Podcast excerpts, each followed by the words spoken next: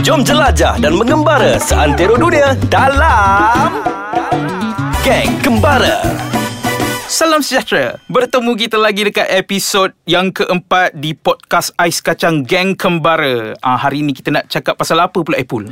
Hari ni kita nak cakap pasal backpack versus Bag bag tarik. tarik. Ah. Ha, Patut saya nampak Eric hari ni macam baik, diva sangat. Kenapa Eric travel style macam mana sebenarnya Eric? Eh, Eric suka travel bawa backpack lah senang. Oh ya ke? Saya pun sama. Saya suka yang backpack juga. Hmm. Sebab apa tahu? Macam kalau kita bawa beg tarik ni, dia menyusahkan kita nak kena tarik ke hulu ke hilir, mundah mandi sana sini kan? Mm-mm. Macam susah kan? Macam Betul. saya dah sebelum ni kan ada macam experience lah eh. Ha-ha. Belum ni saya pernah bawa mak ayah saya pergi ke Thailand. Mhm. Masa kita nak naik tuk-tuk tu, Aha. mak saya ni jenis yang suka bawa beg tarik. Okey. Okey, ayah saya beli, ayah saya pula bawa backpack. Mhm. Bila kita naik tuk-tuk tu, sekali nak angkat beg tu dengan kita-kita sekali jatuh.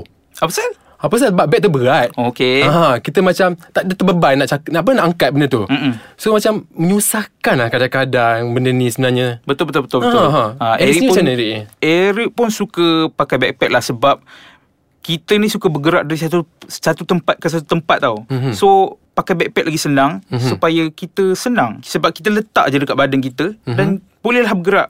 Kalau nak pindah-pindah transport je kan, Mhm. mm-hmm. nak naik bas ke bas ke So dah senang Kalau naik pakai beg tarik ni Kan dah Mhm. susah Nak kena letak lagi Nak kena tarik lagi Ha Macam-macam lah Tapi sebenarnya kan Eric kan benda ni kan uh, kalau kita nak bawa backpack ke